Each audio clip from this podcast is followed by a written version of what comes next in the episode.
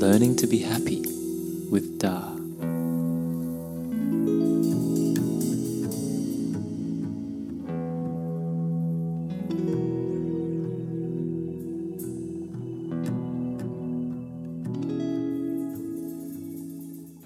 Hello again, and it's episode 6, and we're going to talk about mindfulness. In the last episode, I was talking about habit and familiarity, and I mentioned that mindfulness is required to form and break habits. If what we think is a habit, how we feel is a habit, the only way to change these is to know when we're engaging in them. So that's what mindfulness is for, particularly in the beginning of our practice is to have more awareness of what's going through our mind. Often, the understanding of mindfulness is to think less. But in the beginning, mindfulness is very much an exercise of becoming more aware of what you think, aware in a more conscious way, aware of your thoughts as an observer and less as a participant. And we need to assess what's really going on in there to know what we're working with. So, one thing that I recommend is a simple exercise like picking three or four daily activities, such as washing your hands, um, showering, walking up and down stairs, eating breakfast. Perhaps if you need to walk to the bus stop or catch the train each day, you take that opportunity um, to practice mindfulness. And this is how we do it. We decide to pay as much attention to our physical senses as possible. So we want to concentrate on what we hear, um, what we see, what we feel in our bodies. When you walk up the stairs, you concentrate on each foot touching the step, on the muscles of your legs activating. You listen to the sounds around you, to the creaking of the steps of your shoes. When you shower, you concentrate on the warmth, the sound of the water, the smell of the soap. And whenever your mind wanders, you make a mental note of what it was you were thinking of, and you return your attention to the senses again.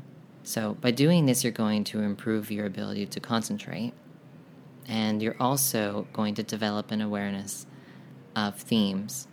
It's important for us to assess whether or not we're upset about things that have happened, worried about things that might happen, and whether or not we're very opinionated about the present. Mindfulness is what allows you to notice how your thoughts and feelings arise together. When someone compliments us and we feel good, it often seems so instantaneous that it's hard for us to believe that something happened in us to make that happen. Or when someone criticizes us and we feel bad, our reactions are so sudden that we can't really see the beliefs, the fears, and desires that we had prior to that moment which cause us to react that way. And mindfulness is essentially what allows us to catch that, to step back and see our own reactions and be able to inquire into them, either in the present or later by reflecting on it. Mindfulness is essential, this awareness of our thoughts and how they make us feel, and the ability to, to be able to direct our attention towards thoughts, but then also away from thoughts this is quite important because in our everyday life, what ordinarily happens is our attention is wholly absorbed in our train of thought. And the only time it's not is when we're wholly absorbed in something else, like watching TV. But when we're left with nothing to do, and we're meant to just sit still with nothing to entertain us, our attention usually goes to thoughts. Often we have long daydreams, and when we snap out of them, we don't remember precisely what we were thinking. There's so much of what we had been thinking that we have forgotten. And yet, we obviously find our thoughts very interesting.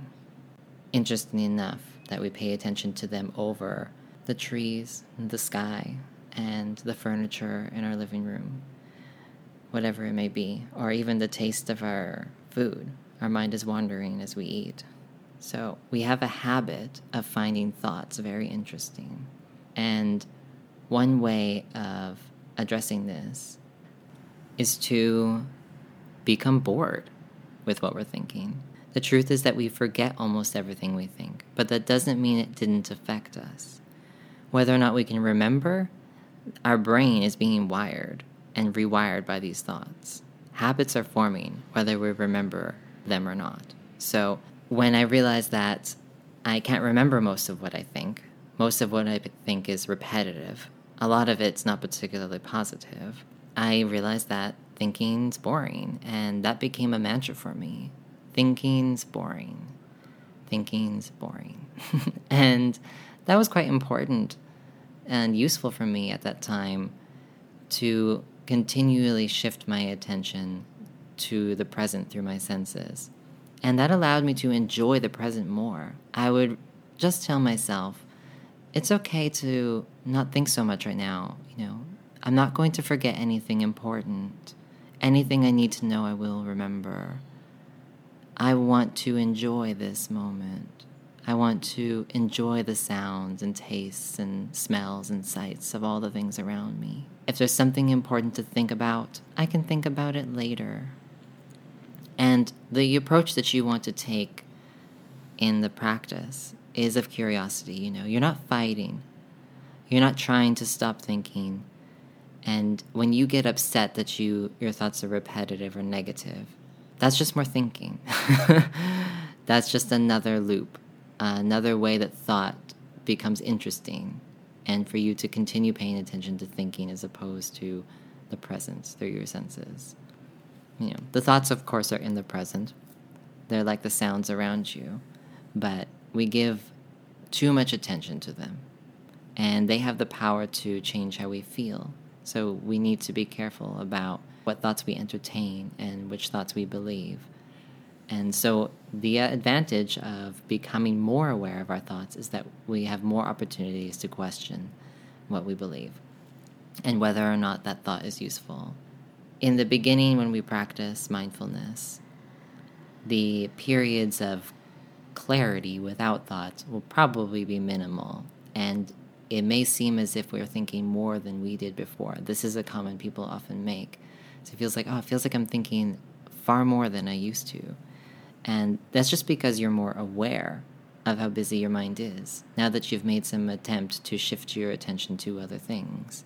So don't be discouraged by that and don't let it frustrate you. Be curious. It's like an experiment. You're getting to know yourself, or rather, your mind, by listening, by observing. When you choose to pay attention to your senses, while you walk up the stairs and your mind continues thinking, you become more aware of the thoughts that you're having at that moment. So you become more aware of the thoughts you're having just as you step into the shower, and you become more aware of the thoughts you're having just as you step out of the shower. And this helps you see the feelings that are coming with these thoughts. And, you know, if there's anything negative uh, or not helpful there, then you're in that you have the opportunity to question it, to use some reason, say, oh, I don't know if what I'm thinking is really true. Do I know this negative thing that I'm thinking to be absolutely true? The questioning of false beliefs, on unhelpful attitudes, all depends on the awareness that they're there, that those thoughts and beliefs are there. And that is what this practice of mindfulness accomplishes to increase that awareness while also bringing more joy to the daily things we do. So, the one thing I'd like you to take away is that mindfulness is not about controlling anything. You're not trying to control yourself, control your thinking. It's a practice of curiosity, of observation, of understanding, of recognizing what a thought is. What is a thought?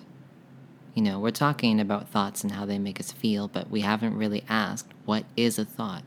And the practice of mindfulness and meditation is aimed at understanding that. What is a thought?